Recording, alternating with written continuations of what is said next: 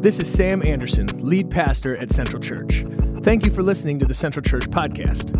Make sure you rate, review, and subscribe on iTunes. And to keep up with everything happening in our faith community, visit centralchurch.cc.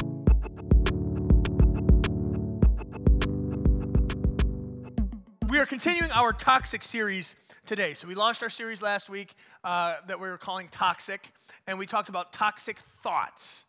And so if you missed it, you can check it out on the, on the podcast. It's centralchurch.cc slash podcast, and you can get caught up if, if you want to sort of fill in the gaps and fill in the holes. But last week we talked about toxic thoughts, and we said that essentially we need to be the bouncer of our brain, right? Like at a nightclub, we need to be the bouncer of our brain, and we need to ID every single thought that tries to enter our head, right? We need to identify those thoughts and like card them at the door. And if we have negative thoughts or toxic thoughts trying to enter, we say, uh uh-uh, uh, you got to go right? And so we talked all through that on how we need to identify and then we need to reject. But not only do we need to identify and reject and then walk around with an empty, empty head, but we need to replace those toxic thoughts with truth, with the truth of God. And so we kind of threw out some challenges for people to kind of embrace that and wrap their head around it and all that. But I do want to say this um, after talking last week. I got a lot of positive feedback from last week. And, um, but I do want to say this. I want to be very, very clear because I mentioned it in passing and I didn't really spend a ton of time on it. But I want to be um, very, very upfront about this idea of like clinical depression and um, these like clinical anxiety and, and anxiety disorder and all these things. Listen, I was not taking the approach last week that you can just pray that stuff away, okay? I mean, I don't want to take away from the power of prayer and all that, but I also don't want you to like stop taking your meds and seeing your doctors and all that because you're just gonna, you know, you're gonna pray this stuff. I'm not saying that at all. I want to be very, very clear. I don't want to discount those things as, as serious things, real things. Okay? And so I want to be very upfront and let you guys know that. I hope you didn't walk away from that thinking that I was, you know, taking the Bible Belt approach that you can just pray it all away and all that stuff, okay? There, there's doctors and medicine and stuff for a reason, right? And God works through all of those things as well. So I just want to throw that little caveat on there. Uh, so if you're listening online and you heard last week and you're like, uh, wait a second, uh, just want to clarify a little, okay? So today, last week, toxic thoughts. Today, we're talking about toxic relationships. Yes, so excited. Valentine's Day is what? Wednesday, Thursday? Thursday. See, I'm in trouble. Thank you for that. Uh, Valentine's Day is Wednesday, so today is Sunday. So that gives you four days to get this stuff figured out before Valentine's Day. What did I? See? I'm in trouble. I'm in trouble. My wife's not in here, is she? Cool.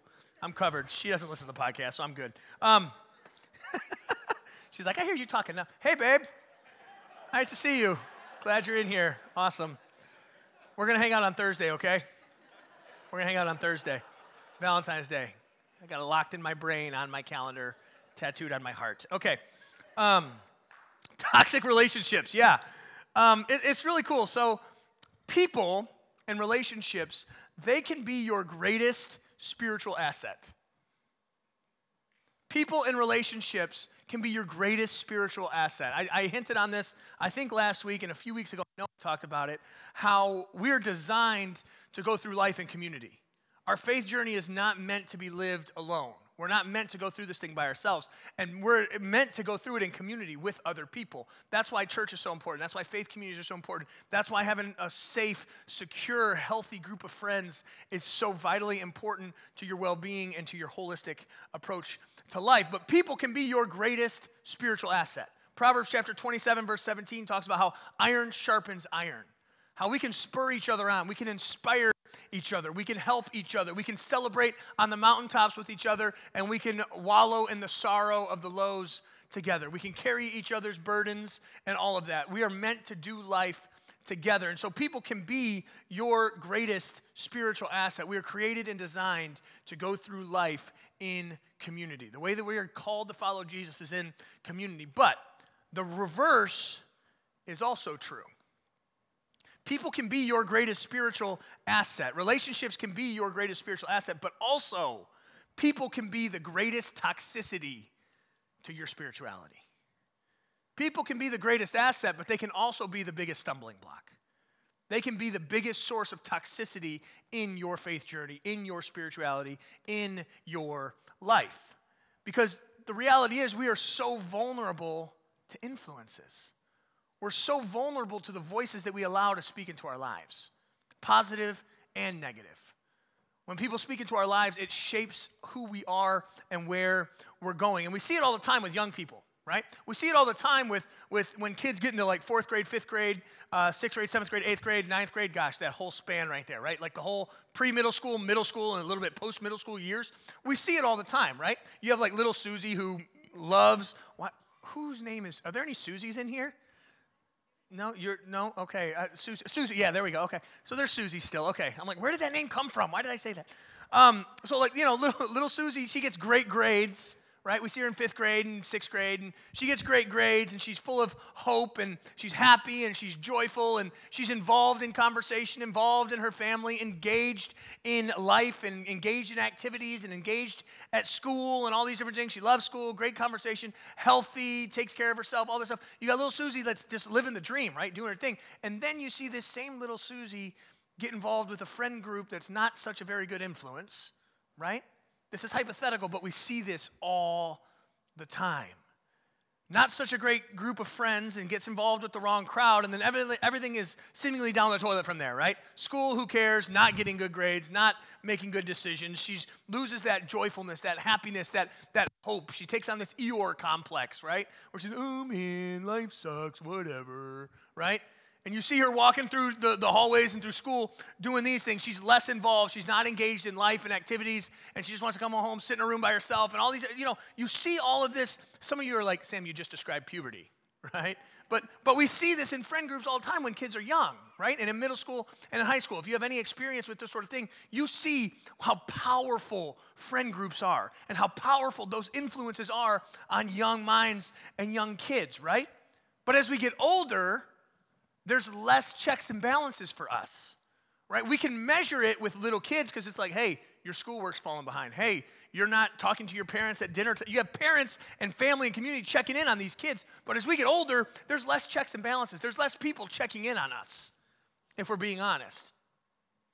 There's less people checking in, checking in on how we're doing. We don't have a conversation with our mom at the dinner table every night, forcing us to have dialogue like we used to when we were younger, right? We don't have someone checking in on our, on our work and our proficiency and all these different things. We, there's less checks and balances, and so it becomes easier for us to drift.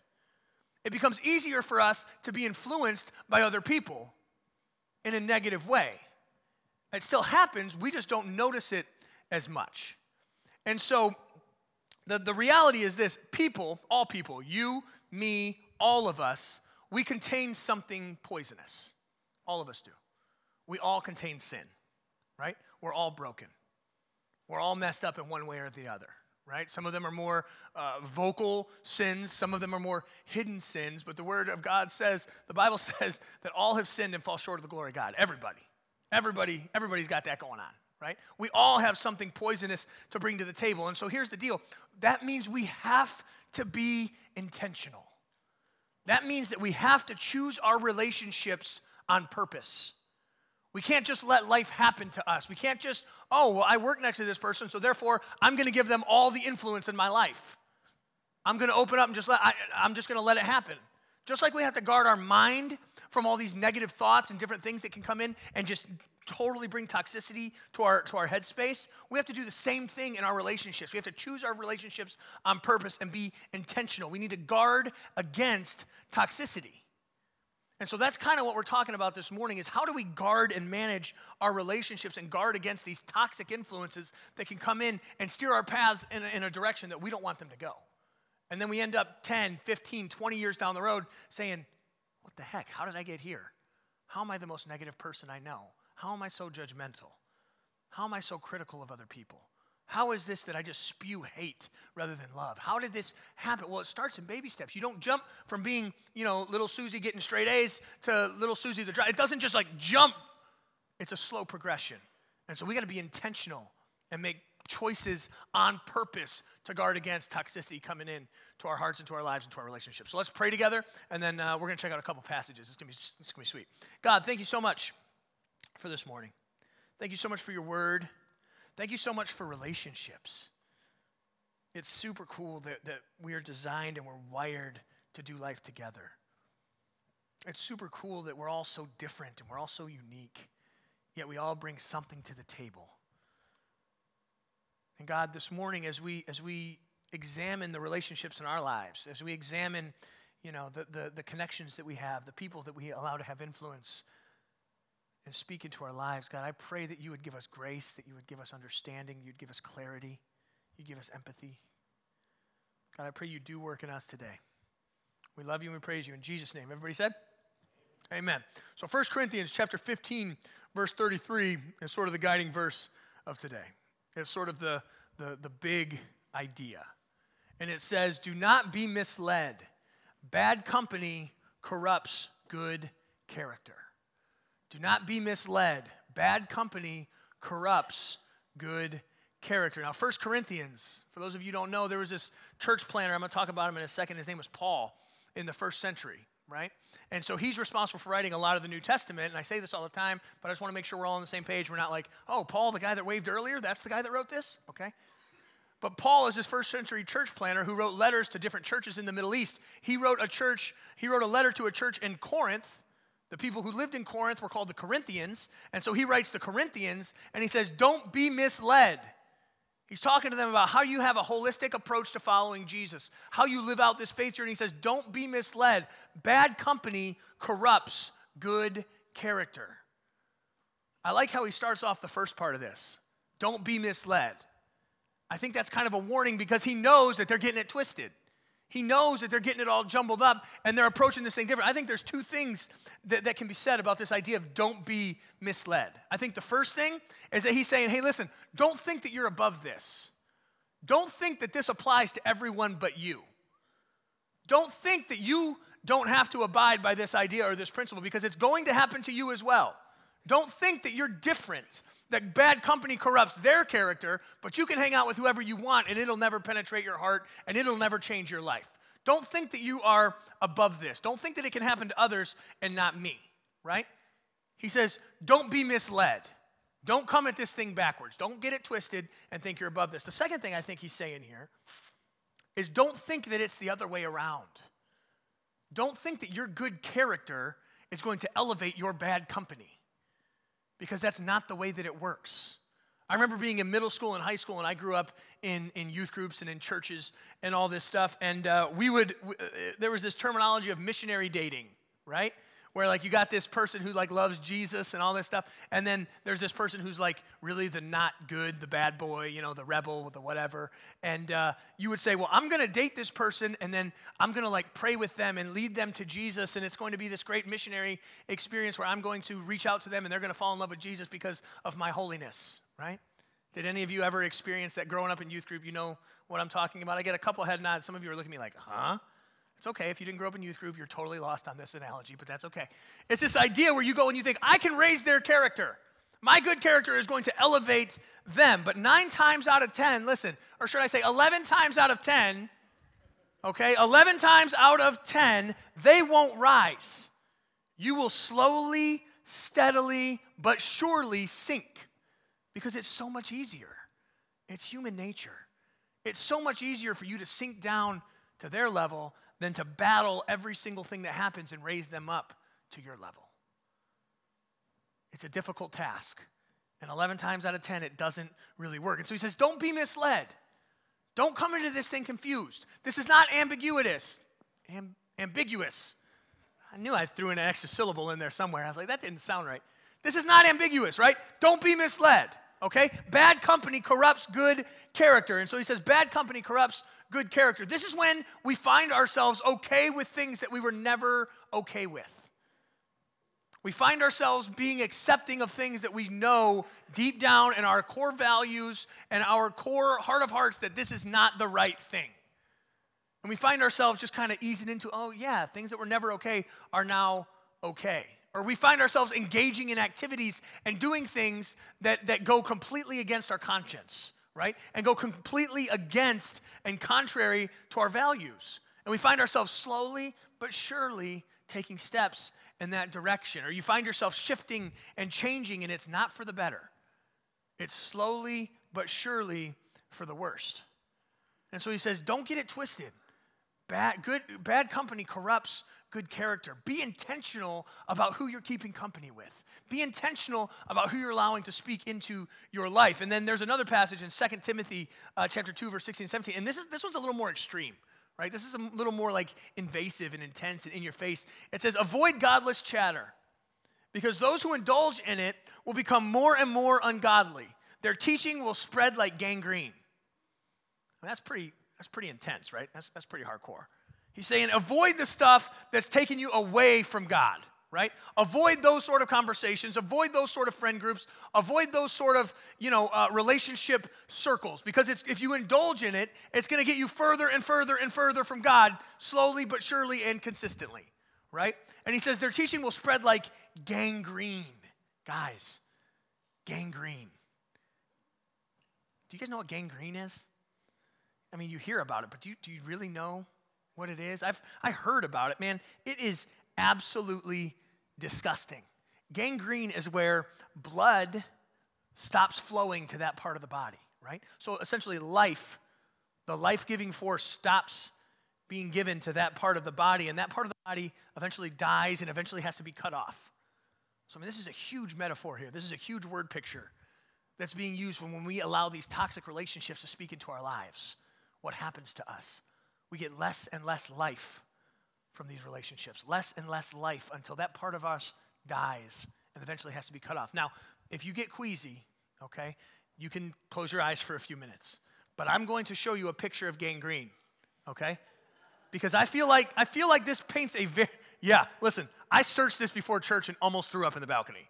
There are do not do a Google image search of gangrene. This is very, very mild, okay, in comparison to what you will see that you can never unsee, okay? And so if you have a queasy stomach, if you had six donuts in the lobby, I'm not judging, I'm just saying you may want to close your eyes for this because we don't want to clean up your digested donuts off the carpet, okay? Um, but, but go ahead and show this picture of gangrene. Go ahead and close your eyes if, if it's not you. But go ahead and show this picture of gangrene. Look at that. Look at that. The blood and the life stops flowing to the extremities. Okay, you can take it down. You can you guys you guys get it? You get it? Cool. Okay.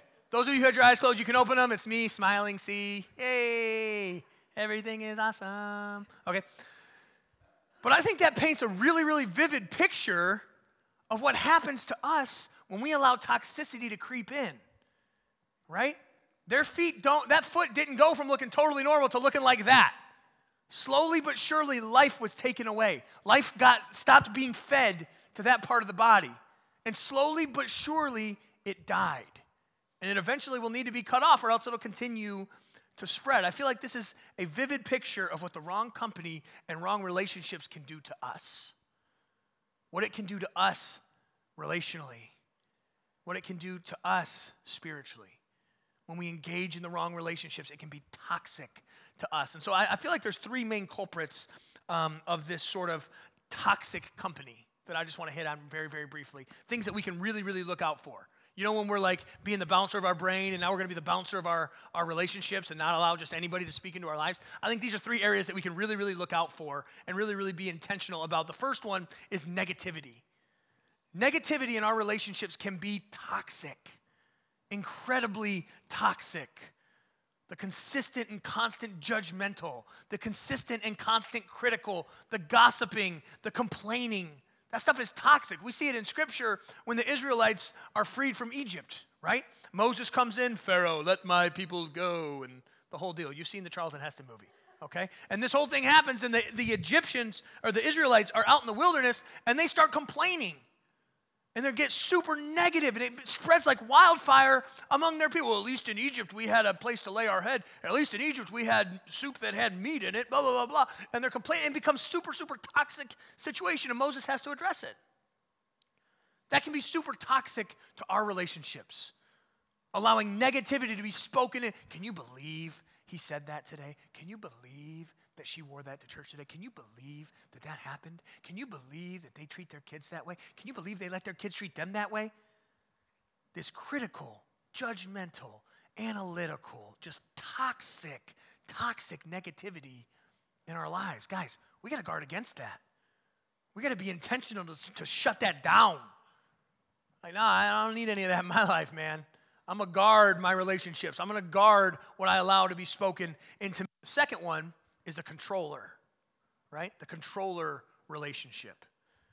And this is one we got to watch out for. This is one this is the one they come across as like super caring at first, but then you realize they're super overbearing.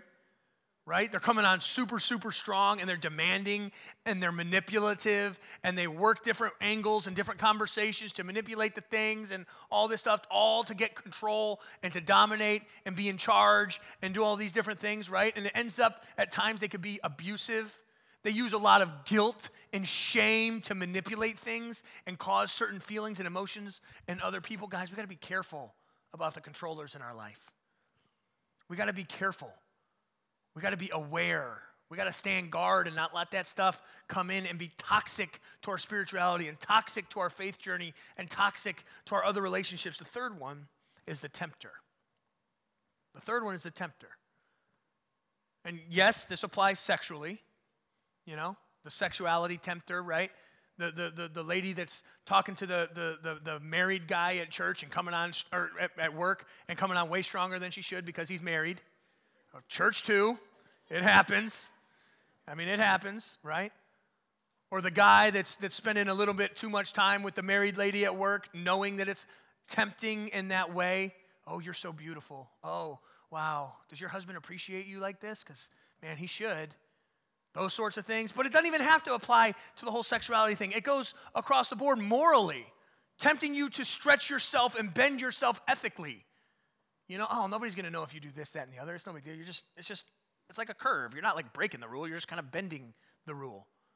We have those tempting relationships in our lives. Or maybe it's, it's something like conversation. You get around these people and you're tempted to talk like these people. You get around these people, you're tempted to drink like these people. You get around these people and you engage in the activities that they're engaging with because they're just tempting to you, right? We need to guard ourselves against those kinds of relationships. Or maybe it's like a materialism thing. You get around someone who's super ultra materialistic, and then you find yourself caring about materialistic things for the next two weeks because you spent time with this person and it impacts you, and you realize, wait, I don't care about this stuff.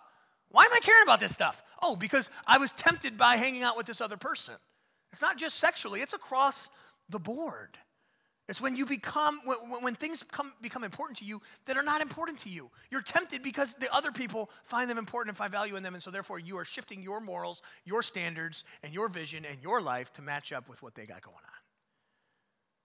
These are really dangerous, toxic things that we need to guard against and be aware of and stand firm on the negativity, the, the controller, the, the tempter. Because here's the deal all of these situations, all of these relationships, they will take you away from God's best for you. They will take away from God's best for you. They will put you in a lifestyle that's not God's best design. And so, how do we how do we effectively and biblically manage toxic relationships? How do we do that? I've, I've narrowed it down to two main ideas that I think we can take away today. Two main ideas of ways that we can manage this stuff. Two ways that we can kind of navigate this stuff, okay? The two ways are this, and they both start with a B boundaries or bounce, okay? I'm using a little slang there for those of you who don't understand it. I'll explain in a second. But boundaries or bounce. I think those are the two ways that we manage this toxicity in our relationships, this toxicity in our lives where people are, are, are doing this around us. So, boundaries. Don't compromise your values. Establish boundaries. Don't allow people to pressure you or to manipulate you or to push you into areas that you're uncomfortable with that go against your principles and your values. Well, well Sam, uh, Jesus loved everybody, didn't he? He loved everybody the same, didn't he? Yeah, that, that's, that's true, yes. But he didn't treat everybody the same. He didn't respond to everybody the same. He didn't engage everybody in the same way right? We have to establish boundaries. In Matthew chapter 16, verse 23, it tells this story of Jesus. He's talking to his disciples and he's laying out, like, hey, this crucifixion thing is going to go down. It's going to be brutal. It's going to be nasty, way, way worse than that gangrene picture. It's going to go down. And Peter hears this and he's like, no, Jesus, don't do that. That's not what's right. That's not what you should do. We should do something else. And he tries to compromise Jesus' vision and values and the whole purpose that he's here. And you know how Jesus responds to him? He comes at me and he says, Yo, get behind me, Satan. Now, I don't encourage you to do that to like your mother in law or something like that, okay? Maybe use different verbiage, okay, when this in, in real life application, okay, let's let's use a little a little uh, you know thought behind it. But he says, hey, listen, get behind me, Satan, because Peter was trying to get him off mission. Peter was, tr- Peter was trying to, to, to, to re-guide and redirect, and Jesus is like, nah, man, uh-uh, there's boundaries here. You need to back off. And that's the reality for us as well. But here, listen, here's the, the major key of this. Here's here, a little DJ Khaled for you, okay? Here's what's super important. Super important about your boundaries. You must speak your boundaries. You must speak your boundaries, okay? You can't just hope that they're going to absorb your boundaries through your aura or through the universe or good vibes or whatever it is you write on Facebook, right? You can't just hope that they're going to know your boundaries and that it's going to work out positively, okay? You have to speak your boundaries. When Peter comes to Jesus and starts doing all this stuff, Jesus is not like, oh, yeah, well, maybe we'll think about it. He's like, nah, bro, that ain't happening, all right? This is the path. This is where I'm headed. This is how this thing is going, right? And it needs to be the same with us about our boundaries. When there's language or dialogue or talking that we're not cool with, we can't just hope that they realize that we're not cool with it. People are not that intuitive these days.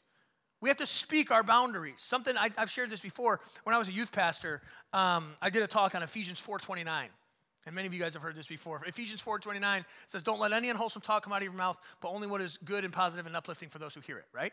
And so I did this talk in my youth group because there were these gossip going on over here. This person hates this person, whatever. I was like, "All right, Ephesians 4:29."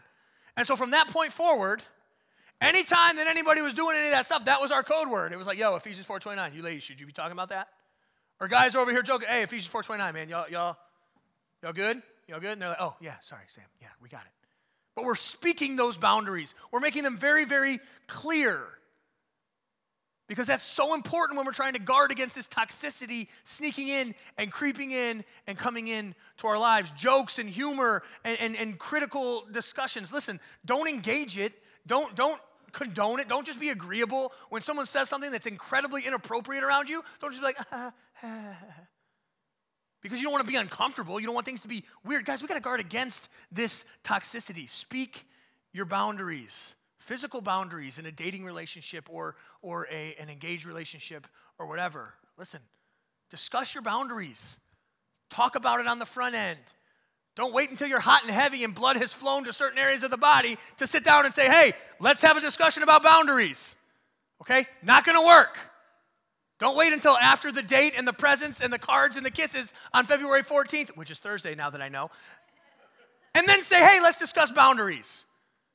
Right? These things need to be thought of preemptively. Same thing with activities and time, the way that we, we give our time to people and the th- activities that we engage in. Listen, don't go certain places and engage in certain activities. Establish boundaries. If you're a recovering alcoholic and all the guys want to go out to the bar after work, it's probably not a good idea for you to just go along. Establish boundaries. People will respect you for establishing boundaries. And if they don't, it leads me to my next point. The way that we manage this toxicity is either boundaries or bounce. Sometimes we have to eliminate the toxicity. Sometimes we just got to part ways. That's the reality of it. Well, Sam, that's not very loving. That's not very Christ like. Listen, we see it all the time in the, in, the, in the, scriptures. We see it all the time in the Bible. We see it, Acts chapter 15, Paul and Barnabas had a disagreement about, you know, the ministry of some guy, and they're like, hey, it, it became kind of a big deal. And they were like, okay, listen, this is cool. We don't agree. We're not going to do this. Barnabas, you, you're going to go do ministry over there. Paul, you're going to go do ministry over there. We're going to bounce. We're just going to we're going to call it what it is. You go do your thing. I'll go do my thing, right? In Deuteronomy chapter 7, which is like way old school, way Old Testament for the people of Israel, it talks about that that the Israelites, the Hebrews should not marry people of false gods. There should be boundaries there. They should bounce from that equation. They shouldn't intermingle with that. There should be a separation of relationship there. That shouldn't happen. In 2 Corinthians chapter 6 verse 4, again, that Paul guy writing a letter to the church in Corinth, he talks about not being unequally yoked. Meaning don't enter into covenant relationships with people who have different values and priorities than you do. Don't be unequally yoked. Don't enter covenant relationships, covenant work relationships covenant family relationships, covenant marriage relationships. He says, stay away from that. There needs to be a, a bounce that happens there. Because if your boundaries are consistently violated or ignored or abused, and toxicity keeps rearing its head and you keep getting sucked in, you may need to split ways. You may need to cut ties and end the relationship because here's the deal you may want to love them from a distance when their proximity is poisonous to you. You understand? You may want to love them from a distance when their proximity is poisonous to you. Now, let me throw this out, just like I threw out the whole mental health piece at the beginning. A little disclaimer here. Listen, this is not about avoiding bad and insulating you with Christians and all this stuff. It's not so much about avoiding bad as much as it is about filling ourselves with good. It's not so much about walking around in fear and saying, oh, I'm afraid of this and I'm afraid of that and I'm not going to engage there, there. I'm not going to go anywhere that's not a Christian organization, right? We talked all about this a few weeks ago. That's not what I'm saying at all. I'm not saying avoid the bad, scary world around you, okay? I'm saying be intentional about filling yourself with good.